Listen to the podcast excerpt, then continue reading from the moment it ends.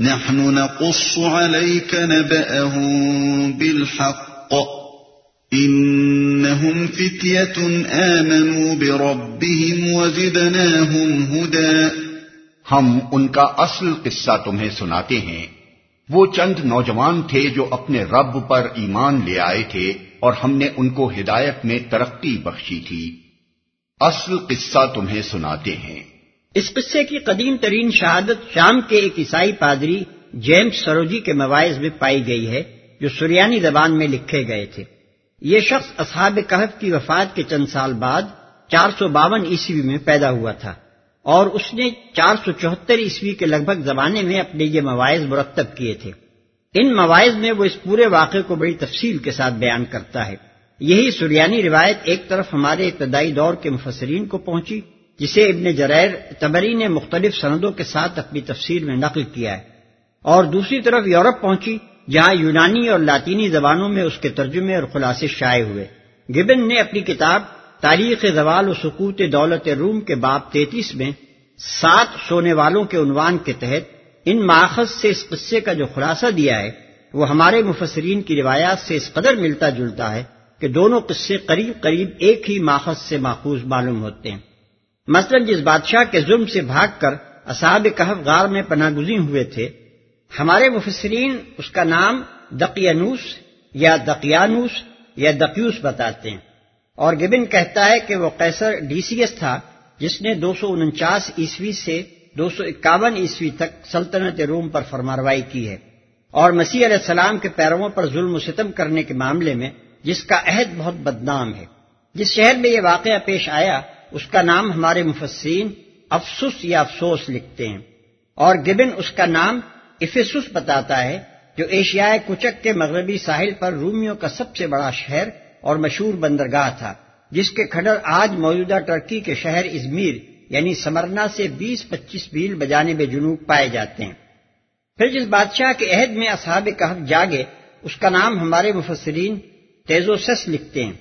اور گبن کہتا ہے کہ ان کے باس کا واقعہ قیصر تھیوڈوسیس ثانی کے زمانے میں پیش آیا، جو رومی سلطنت کے عیسائیت قبول کر لینے کے بعد چار سو آٹھ عیسوی سے چار سو پچاس عیسوی تک روم کا قیصر رہا۔ دونوں بیانات کی مماثلت کی حد یہ ہے کہ اصحاب کہف نے بیدار ہونے کے بعد اپنے جس رفیق کو کھانا لانے کے لیے شہر بھیجا تھا، اس کا نام ہمارے مفسرین یم لیخیا بتاتے ہیں اور گبن اسے یملی خس لکھتا ہے۔ قصے کی تفصیلات دونوں روایتوں میں یکساں ہیں۔ اور ان کا خلاصہ یہ ہے کہ قیصر ڈی سی ایس کے زمانے میں جب مسیح علیہ السلام کے پیرووں پر سخت ظلم و ستم ہو رہے تھے، یہ سات نوجوان ایک غار میں جا بیٹھے تھے۔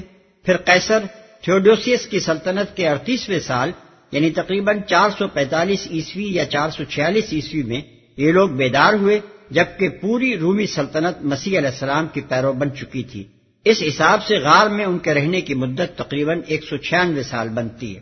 بعض مستشرقین نے اس قصے کو قصہ اصحاب کہف کا مترادف ماننے سے اس بنا پر انکار کیا ہے کہ آگے قرآن ان کے قیام غار کی مدت تین سو نو سال بیان کر رہا ہے، لیکن اس کا جواب آگے آ رہا ہے۔ اس سریانی روایت اور قرآن کے بیان میں کچھ جزوی اختلافات بھی ہیں جن کو بنیاد بنا کر گبن نے نبی صلی اللہ علیہ وسلم پر جہالت کا الزام لگایا ہے۔ حالانکہ جس روایت کے اعتماد پر وہ اتنی بڑی جسارت کر رہا ہے، اس کے متعلق وہ خود مانتا ہے کہ وہ اس واقعے کے تیس چالیس سال بعد شام کے ایک شخص نے لکھی ہے اور اتنی مدت کے اندر زبانی روایات کے ایک ملک سے دوسرے ملک تک پہنچنے میں کچھ نہ کچھ فرق ہو جایا کرتا ہے۔ اس طرح کی ایک روایت کے متعلق یہ خیال کرنا کہ وہ حرف بحرف صحیح ہے اور اس سے کسی جز میں اختلاف ہونا لازمن قرآن ہی کی غلطی ہے، صرف ان ہر دھرم لوگوں کو زیب دیتا ہے جو مذہبی تعصب میں عقل کے معمولی تقاضوں تک کو نظر انداز کر جاتے ہیں۔ قصہ اصحاب کہف کے متعلق مزید معلومات پیش خدمت ہیں۔ شہر اسس جس میں اصحاب کہف کا واقعہ پیش آیا، تقریباً گیارہویں صدی قبل مسیح میں تعمیر ہوا تھا۔ اور بعد میں یہ بت پرستی کا بہت بڑا مرکز بن گیا۔ یہاں چاند دیوی کی پوجا ہوتی تھی، جسے ڈایانا کے نام سے موسوم کیا جاتا۔ اسی کا عظیم الشان مندر عہد قدیم کے عجائبات عالم میں شمار کیا جاتا ہے۔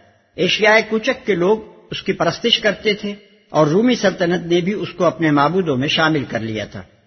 حضرت عیسیٰ علیہ السلام کے بعد جب مسیحی دعوت رومی سلطنت کے مختلف علاقوں میں پہنچنی شروع ہوئی تو اس شہر کے چند نوجوان بھی شرک سے تائب ہو کر خدائے واحد پر ایمان لے آئے۔ ان کے قصے کی جو تفصیلات مسیحی روایات کو جمع کر کے گریگوری آف ٹورس نے اپنی کتاب میرا کیولورم لائبر میں بیان کی ہیں، ان کا خلاصہ یہ ہے۔ یہ سات نوجوان تھے، ان کی تبدیلی مذہب کا حال سن کر ایسر ڈی سی ایس نے ان کو اپنے سامنے طلب کیا اور ان سے پوچھا کہ تمہارا مذہب کیا ہے۔ انہیں معلوم تھا کہ قیصر پیروان مسیح کے خون کا پیاسا ہے، مگر انہوں نے کسی خوف کے بغیر صاف صاف کہہ دیا کہ ہمارا رب وہ ہے جو زمین اور آسمان کا رب ہے، اس کے سوا ہم کسی اور معبود کو نہیں پکارتے۔ اگر ہم ایسا کریں تو بہت بڑا گناہ کریں گے۔ قیصر نے پہلے تو سخت مشتعل ہو کر کہا، اپنی زبان بند کرو ورنہ میں تمہیں ابھی قتل کرا دوں گا۔ پھر کچھ ٹھنڈا ہوا اور بولا، تم ابھی بچے ہو، میں تمہیں تین دن دیتا ہوں۔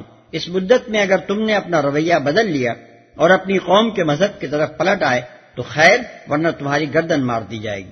اس مہلت سے فائدہ اٹھا کر یہ ساتوں نوجوان شہر سے بھاگ نکلے اور انہوں نے پہاڑوں کی راہ لی تاکہ کسی غار میں جا چھپیں۔ راستے میں ایک کتا ان کے ساتھ لگ گیا۔ انہوں نے بہتری کوشش کی کہ وہ ان کا پیچھا چھوڑ دے، مگر وہ کسی طرح ان سے الگ نہ ہوا۔ آخر کار ایک بڑے گہرے غار کو اچھی جائے پناہ دیکھ کر وہ اس میں چھپ گئے اور کتا اس کے دہانے پر بیٹھ گیا۔ تھکے ماندے تھے، اس لیے فوراً ہی سو گئے۔ یہ دو سو پچاس عیسوی کا واقعہ ہے۔ ایک سو ستانوے برس بعد، چار سو سینتالیس عیسوی میں وہ یکائک بیدار ہوئے جب قیصر تھوڈوسس ڈوم کا عہد حکومت تھا۔ رومی سلطنت مسیحت اختیار کر چکی تھی۔ اور شہر افسوس کے باشندے بھی بت پرستی ترک کر چکے تھے۔ یہ وہ زمانہ تھا جب رومی باشندوں کے درمیان زندگی بعد موت اور حشر و لشر کے معاملے میں سخت اختلاف برپا تھا۔ اور قیصر اس بات پر بہت فکر مند تھا کہ لوگوں کے دلوں سے انکار آخرت کا خیال کیسے نکالا جائے۔ ایک روز اس نے خدا سے دعا کی کہ وہ کوئی ایسی نشانی دکھا دے جس سے لوگ آخرت پر ایمان لے آئیں۔ اتفاق کی بات ہے کہ ٹھیک اسی زمانے میں یہ نوجوان جاگ اٹھے۔ بیدار ہو کر انہوں نے آپس میں پوچھا، کتنی دیر ہم سوئے ہوں گے؟ کسی نے کہا دن بھر، کسی نے کہا دن کا کچھ حصہ۔ پھر یہ کہہ کر سب خاموش ہو گئے کہ خدا ہی بہتر جانتا ہے۔ اس کے بعد انہوں نے اپنے ایک ساتھی، جین کو چاندی کے چند سکے دے کر کھانا لانے کے لیے شہر بھیجا۔ اور اس سے کہا کہ ذرا احتیاط سے کام لینا، کہیں لوگ تمہیں پہچان نہ جائیں۔ انہیں ڈر تھا کہ اگر لوگوں کو ہمارا پتہ چل گیا تو وہ ہمیں پکڑ لے جائیں گے اور ڈائنا کی پرستش پر مجبور کریں گے۔ مگر جین جب شہر پہنچا تو یہ دیکھ کر حیران رہ گیا کہ دنیا بدلی ہوئی ہے۔ سب لوگ مسیحی ہو گئے اور ڈائنا کو پوجنے والا کوئی باقی نہیں رہا۔ ایک دکان پر پہنچ کر اس نے کچھ روٹیاں خریدی اور دکاندار کو چاندی کا ایک سکہ دیا جس پر قیصر ڈی سی ایس کی تصویر تھی۔ دکاندار یہ سکہ دیکھ کر حیران ہو گیا۔ اس نے پوچھا، یہ تمہیں کہاں سے ملا؟ جین نے کہا، یہ میرا اپنا مال ہے، کہیں سے لایا نہیں ہوں، اس پر دونوں میں تکرار ہونے لگی۔ لوگ جمع ہو گئے حتیٰ کہ کوتوال شہر تک معاملہ پہنچا۔ کوتوال نے کہا، مجھے وہ دفینہ بتاؤ جہاں سے تم یہ سکہ لائے ہو۔ جین نے جواب دیا، دفینہ کیسا یہ میرا اپنا مال ہے، میں کسی دفینے کو نہیں جانتا۔ کوتوال نے کہا، تمہاری یہ بات ماننے کے قابل نہیں ہے۔ یہ صدیوں پرانا سکہ ہے، تم تو ابھی جوان لڑکے ہو۔ ہمارے بڑے بوڑھوں نے بھی کبھی یہ سکہ نہیں دیکھا۔ یہ ضرور کوئی رات ہے۔ جین نے جب یہ سنا کہ قیصر ڈی سی ایس کو مرے زمانے دراز گزر چکا ہے، تو وہ دنگ رہ گیا۔ اور کچھ دیر تک بالکل دب بخود رہا۔ پھر آہستہ سے بولا، کل ہی تو میں اور میرے چھ ساتھی اس شہر سے بھاگ کر گئے تھے اور یہ غار میں ہم نے پناہ لی تھی تاکہ ڈی سی ایس کے ظلم سے بچے رہیں۔ جین کی یہ بات سن کر کوتوال بھی حیران ہو گیا اور وہ اس کو لے کر اس غار کی طرف چلا، جہاں اس کے بیان کے مطابق یہ لوگ چھپے ہوئے تھے۔ لوگوں کا ایک امبوہ کثیر ان کے ساتھ تھا۔ وہاں پہنچ کر یہ امر پوری طرح تحقیق ہو گیا کہ یہ واقعی قیصر ڈی سی ایس کے زمانے کے لوگ ہیں۔ قیصر تھیوڈوسیس کو اس کی اطلاع دی گئی۔ وہ خود آ کر ان سے ملا اور ان سے برکت لی۔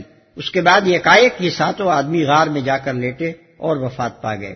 اس سری نشانی کو دیکھ کر لوگ مان گئے کہ واقعی زندگی کے بعد موت برحق ہے۔ پھر قیصر کے حکم سے اس غار پر ایک زیارت گاہ تعمیر کر دی گئی۔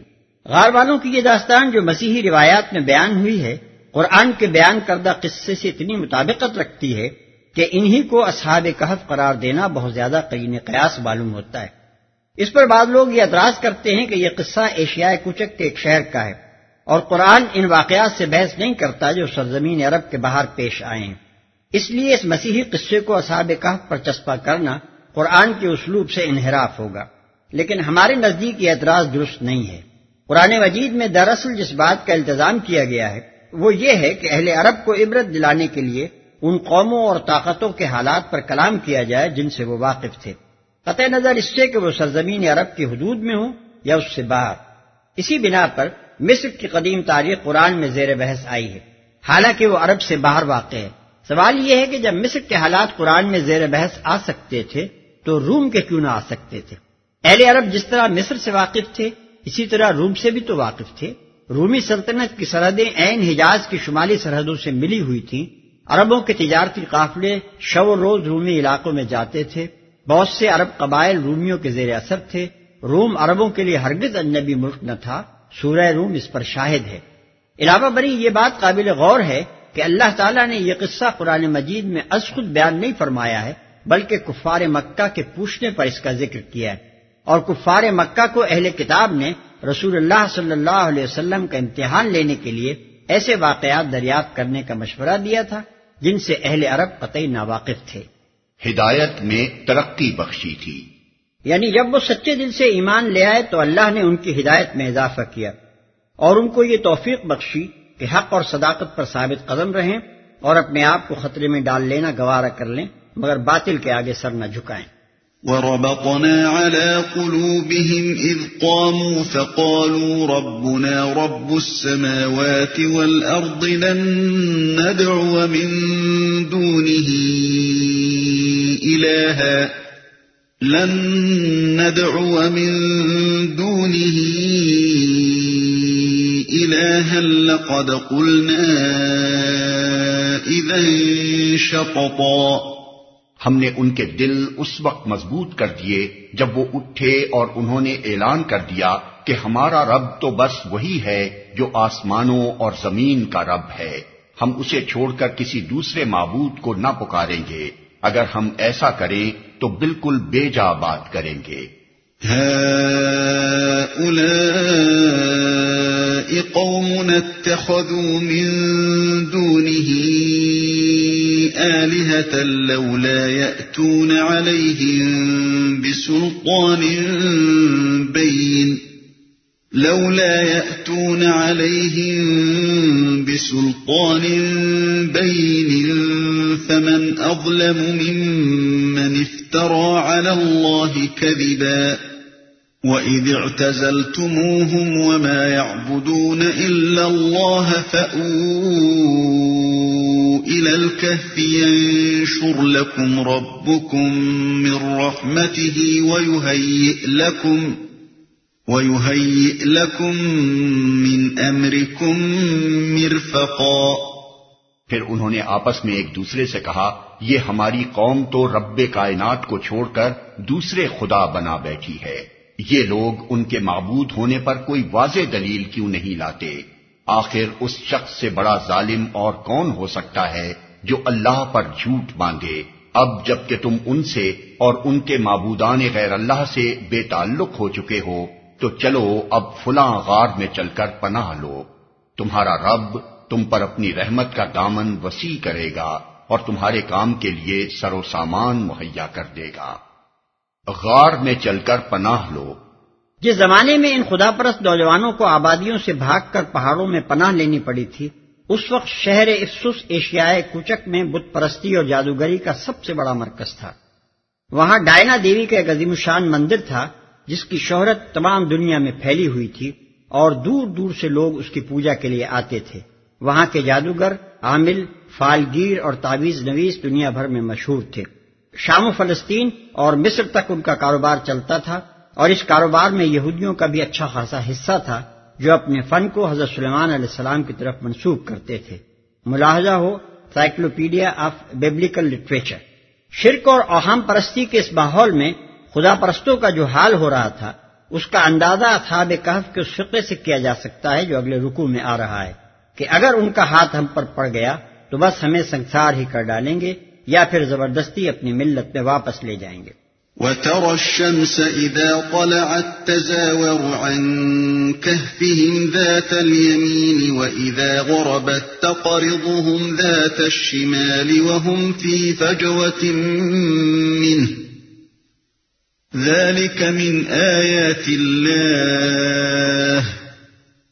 من يهد الله فهو المهتد ومن يضلل فلن تجد له وليا مرشدا۔